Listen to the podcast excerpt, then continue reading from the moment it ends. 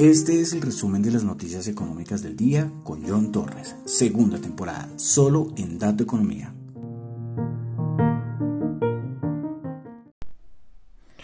Buenas noches a todos. Este es del resumen de las noticias económicas del día. Bueno, yo no sé si alguien me alcanzó a escuchar cuando estaba en vivo, pero tengo problemas con el fluido eléctrico y es la segunda vez que me quedo sin luz. Entonces estaba en medio del programa, estaba transmitiéndolo en la emisora y lastimosamente pues nada que hacer.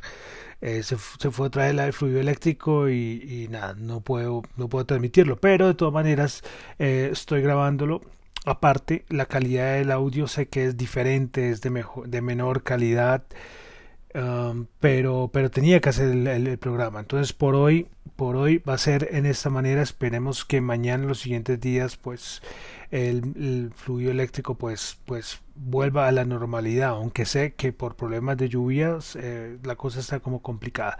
Pero bueno entonces quiero saludarlos nuevamente. En el resumen de noticias económicas de hoy martes 23 de noviembre del año 2021 entonces eh, no saludo a los que me están escuchando en vivo porque, mm, como les digo, no hay fluido eléctrico, entonces me toca en formato 100% podcast, no hay programa en vivo. Bueno, entonces vamos a comenzar aclarando que lo que yo digo acá son solamente opiniones personales, no es para nada, no es para nada ninguna recomendación de inversión. Bueno, entonces vamos a comenzar rápidamente. Eh, comenzamos con con Asia. Eh, antes de entrar a los PMIs, vale decir que salió una encuesta entre 29 y 30 economistas del Banco de Corea y viendo a ver qué va a pasar con las tasas de interés. No se sabe al fin cómo va a quedar esto, pero en la encuesta muchos esperan que haya una subida de tasas de interés eh, ahorita esta semana, que es decisión del Banco del Banco Central eh, de Corea. Entonces, eh, veremos. Yo ayer les decía que no se sabe cuál va a ser los bancos, principales bancos del, del mundo que van a empezar a bajar tasas de interés, pero eh, perdón, que no va a empezar a bajar, no, que van a empezar a subir tasas de interés.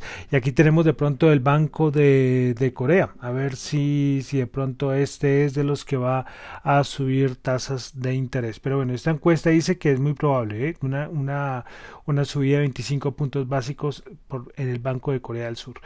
Bueno, comenzamos con los PMI. Los PMI vamos a comenzar con el, el PMI manufacturero de Japón, el del Jibun Bank.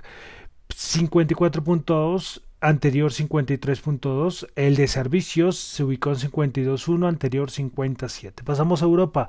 Tuvimos dato de PMI manufacturero el Reino Unido 58.2, el PMI manufacturero se esperaba 57.3, el de servicios 58.6 esperaba 58.5. Vamos al de Alemania, PMI manufacturero 57.6 se esperaba 56.9.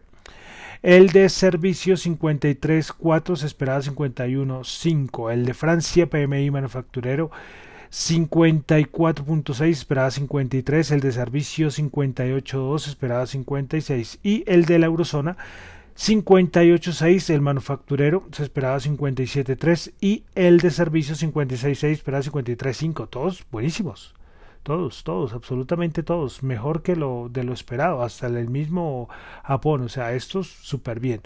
Bueno, de Europa que se habló hoy mucho, lo de la lo de la lira turca, todo un despelote porque el presidente Erdogan, ya sabemos que la inflación mejor dicho, disparada. Y él dice que no hay que subir tasas, sino todo lo contrario, hay que bajar tasas. O sea, unas cosas eh, una cosa súper raras que hace Erdogan. ¿Por qué? ¿Por qué digo Erdogan? Porque es que allá hay un presidente del Banco Central de Turquía, pero Erdogan los despacha como si fueran eh, técnicos de fútbol, dirían por ahí. Si no le gusta, lo van a sacar, no sé cuántos han pasado. Y pues bueno, la lira turca, una evaluación tremenda. Noticia que dio mucho para entender. Y es que esto no solamente afecta a Turquía, sino a todas las divisas emergentes. ¿no? Esto, trae también muchas cosas por detrás, todo lo que está pasando en Turquía. Bueno, pasamos a Estados Unidos, tuvimos el PMI manufacturero, el, el Market pues 59.1 se esperaba 59.1, el de servicios 57 se esperaba 59. Este, a diferencia del europeo y el de Japón, pues sí salió menor el de servicios, se esperaba 59. Bueno, pasamos ahora, bueno, de Reserva Federal, ya ayer tuvimos la gran noticia que parece que Jerome Powell sigue al, frente de la Reserva Federal, entonces por el momento no más. Bueno, pasamos a Colombia, donde tuvimos la encuesta de opinión financiera eh, del mes de noviembre por parte de Fede Desarrollo. Bueno, expectativas de crecimiento económico para el 2021, 9%. Eh, subió respecto a la expectativa de octubre que fue el 8,75%. Respecto a 2022, en septiembre era el 3,95% y ahora subió al 4%. Recordemos que el tercer trimestre del 2021 fue el 11,9%. Respecto a la tasa de intervención del Banco de la República, el, para final del año el 69% de los analistas espera que la tasa se ubicará en el 3% mientras que el 10.2% de los analistas espera que la tasa sobrepase en 3% para final de año, como que estamos en 2.5%. Respecto a la inflación, para octubre, expectativa 4.74, eh, perdón, respecto a la inflación, en octubre recordemos que fue 4.58 cuando la expectativa era 4.74. Para noviembre de 2021, los analistas esperan que la inflación se ubique en el 4,83%. Respecto a los cuatro factores relevantes a la hora de invertir, en primer lugar se ubica condiciones sociopolíticas con el 39.3%, política monetaria con el 28.6% y política fiscal con el 14.3% y por último crecimiento económico con el 7.14%. Finalmente, como siempre en la encuesta de opinión financiera, las acciones que componen el índice de renta variable Colcap y que son más atractivas para los analistas. En primer lugar, Grupo Argos fue la más atractiva para los analistas con el 43,8%. Segundo lugar, Nutresa. Tercer lugar, Ecopetrol. Cuarto, Grupo Sura. Y por último, Bancolombia. Bueno, entonces con eso terminamos este. Siempre me encanta esas encuestas que hace Desarrollo. En este caso, la encuesta de la opinión financiera. Bueno, de Colombia una cosita final y es respecto al precio interno del café, pues subió 4,% respecto al cierre de ayer lunes y alcanzó un nuevo máximo histórico de 2.168.000 pesos, 2.168.000 pesos. Bueno, el precio de la libra de la bolsa de Nueva York cerró en 2,42, entonces se une aumento del precio de la libra en Nueva York también junto con la con la devaluación del peso colombiano. Bueno, vamos a pasar entonces ya a los mercados, eh, noticias. Eh, bueno, vamos con asunto de petróleo. Primero que todo, recordemos que hoy martes tuvimos los inventarios API, pues actual 2.307.000 cuando se esperaba una caída de, de 0,95 millones de barriles. Pero lo importante fue lo que habíamos dicho respecto a las la de las reservas de petróleo, pues hoy la Casa Blanca anunció la liberación estratégica coordinada de las reservas de petróleo junto a China, India, Corea del Sur y el Reino Unido, con la intención de bajar los precios y abordar la falta de suministros, pues Estados Unidos realizará la venta anticipada de 18 millones de barriles y prestará 32 millones adicionales que más adelante pues lo retornarán pues también Japón, entonces eh, parece que la intención de Japón es liberar 4.2 millones de barriles de sus reservas de petróleo. Más, esto fue por la mañana y más adelante en la tarde el secretario de Energía de los Estados Unidos dijo que las reservas de petróleo no se van a liberar todas a la vez. ¿eh? Le faltaba aclarar algo. Bueno, entonces fue el, movimiento que ya se había, ya entre comillas se había descontado, lo llevan anunciando hace varios días. Y ahora a ver qué va a hacer la OPEP. Pues la OPEP parece que no va a tener incentivos para aumentar agresivamente la oferta, precisamente por eso. Es una apreciación que dijo Goldman, que dijeron, no, la OPEP, la OPEP ahora pues ya con esos, con esta liberación estratégica, pues ellos sinceramente la OPEP piensa Goldman que no va a hacer nada de aumentar mucho la oferta. Pero bueno, esa es la intención. Y ahorita cuando vayamos a ver los precios del petróleo, veremos. Esto fue lo que pasó, ¿no? Que es importante resaltarlo, ¿no? Que ya se había anunciado la liberación de las reservas de petróleo, pero ya ahorita vamos a ver qué pasó con los precios. Bueno. De mercado solamente voy a nombrar una cosita y es pasar directamente ya a Colombia y es respecto a lo de todo, el novelón de todos los días de, de, de Nutresa, de la OPA, pues es que el grupo de inversionistas suramericana eh, convocó una reunión extraordinaria para hablar sobre, sobre todo lo que está pasando, ¿no? sobre la oferta pública de adquisición eh, presentada por Nuglil SAS, es decir, por, por Gilinski. Bueno, pues entonces la fecha de la reunión extraordinaria es el 9 de diciembre del 2021 en la ciudad de Medellín, hora 9 de la mañana, modalidad presencial, en lugar Plaza Mayor. Entonces los que sean accionistas de Grupo Sura pues tendrán que reunirse allí para para, para, para, bueno, si, si, quieren ir, ¿no? No es obligación, pero yo creo que es importante porque sabemos la participación que tiene Sura y bueno, el enroque, ¿no? Que está todo el, todo el GA con Sura y con y con Nutres. Entonces, ya saben, los inversionistas accionistas de Grupo Sura, 9 de diciembre del 2021, la reunión extraordinaria. Bueno, eh, vamos a pasar entonces ya a los a los índices, eh, alguien me colocaba, me decía John, pues usted dijo que por la por la, la, reelección de Powell las bolsas subieron y lo que hicieron fue bajar. Y es que en su momento subieron, pero después bajaron. no es mi culpa. Pero, pero hoy las bolsas han mostrado un poco nerviosas, ¿eh? muy nerviosas, eh, mucha volatilidad. respecto a lo de Powell, es que hay una cosa, el mercado parece que prefería a a Brainerd, a Leal Brainerd, en vez de Powell, porque Brainerd era mucho más dovish eh, y mientras que se espera que haya más posible una subida de tasas de parte de la Reserva Federal con Powell que podría ser con Brainerd. Bueno, entonces eh, es interesante ver qué va, qué va a pasar sí, más adelante. Pero respecto a los mercados, que como les digo, volatilidad, los bonos, eh, los bonos, vamos a, a revisarlos aquí rápidamente. Eh, a ver que lo tengo por acá.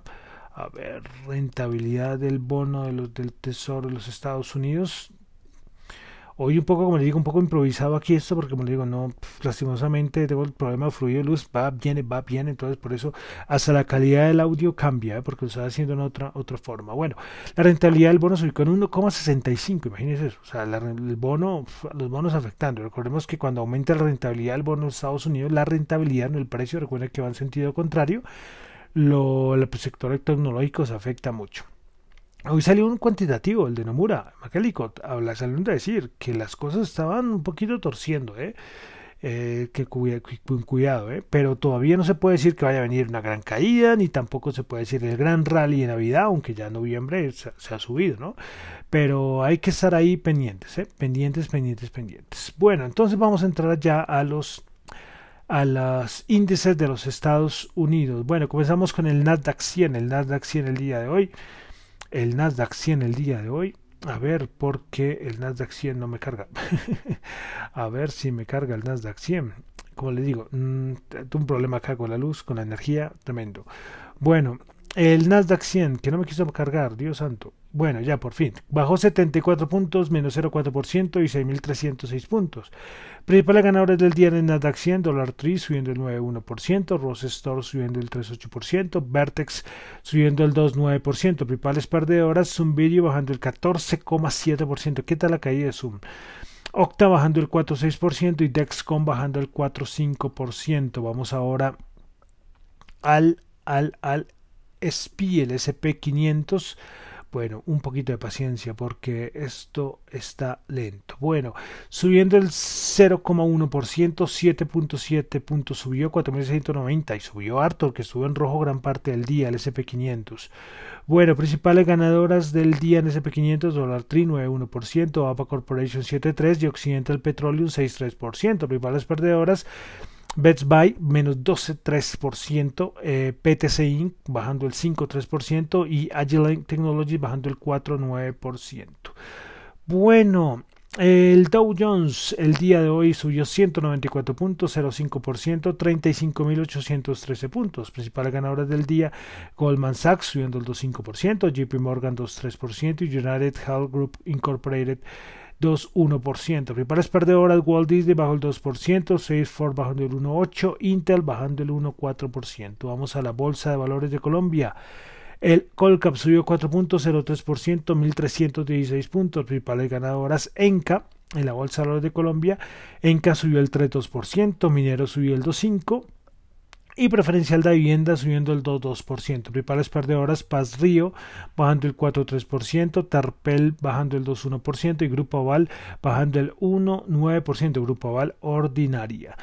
Bueno, algo de commodities, el petróleo que les quería comentar, yo les dije esas noticias y es que cuando salió la noticia alcanzó a bajar el petróleo, pero después, ¡pum!, eh, para arriba. El WTI 78.5 subió 2.6, Brent 82.1 subió 2.6.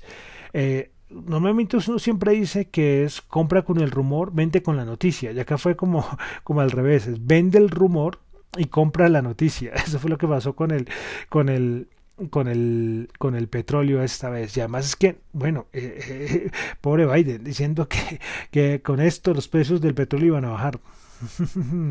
Tenemos a la OPEP ahí en unos días. Vamos a ver qué pasa. Porque ya no, ya si, si, si vuelve a empezar a subir el precio del petróleo, cuidado, eh. Porque ya, ¿qué más pueden hacer? Ya esto era como la, el factor negativo para frenar la subida del precio del petróleo y la idea es que funcionara y alcanzó a bajar a los setenta y pico. Veremos a ver qué va a pasar los siguientes días.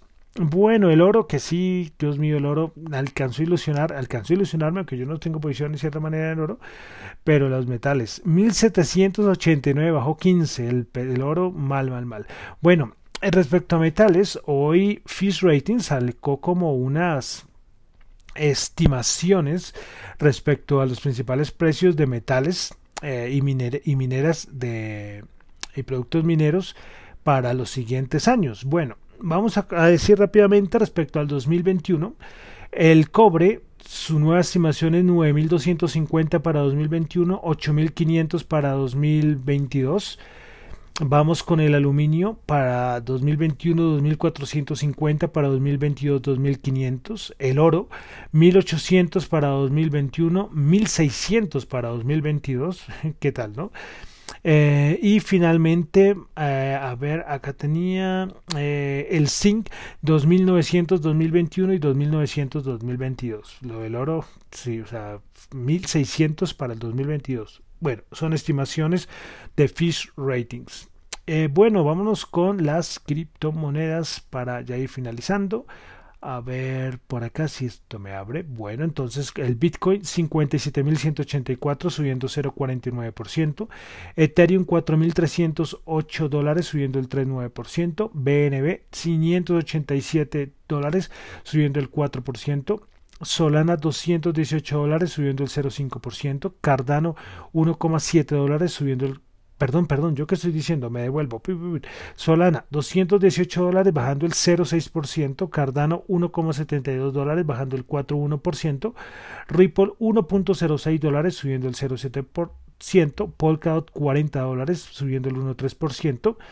Dogecoin, recuperando su puesto en el ranking 0.22 dólares subiendo el 2%, Avalanche 123 dólares bajando el 8.3% y Shiba 0.00004126 dólares, bajando el 5.2%.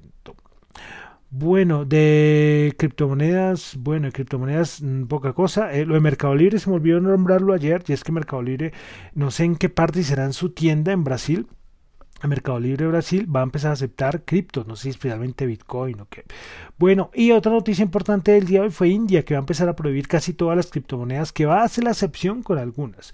Pero es que también ya parece que ya va a lanzar su propia CBDC, su propia divisa digital, otro país que se sumaría al mundo de las criptodivisas, las CBDCs, las cryptocurrencies emitidas por los bancos centrales. Bueno, y finalizamos con el dólar. 3.944 subió 31 pesitos. Bueno, entonces con esto termino por el día de hoy, por la noche de hoy, el resumen de las noticias económicas.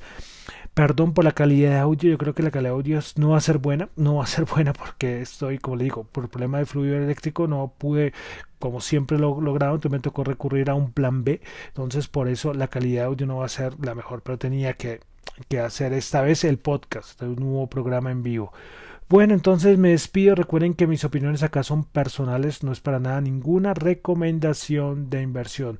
Mi nombre es John Torres, me encuentran en Twitter en la cuenta arroba John Chu y en la cuenta de arroba dato economía. Y hoy al final no vamos a tener música porque como les digo hoy es formato podcast hoy una emisora entonces perdón. Listo bueno entonces me encuentran en Twitter recuerden arroba John Chu y en arroba dato economía. Muchísimas gracias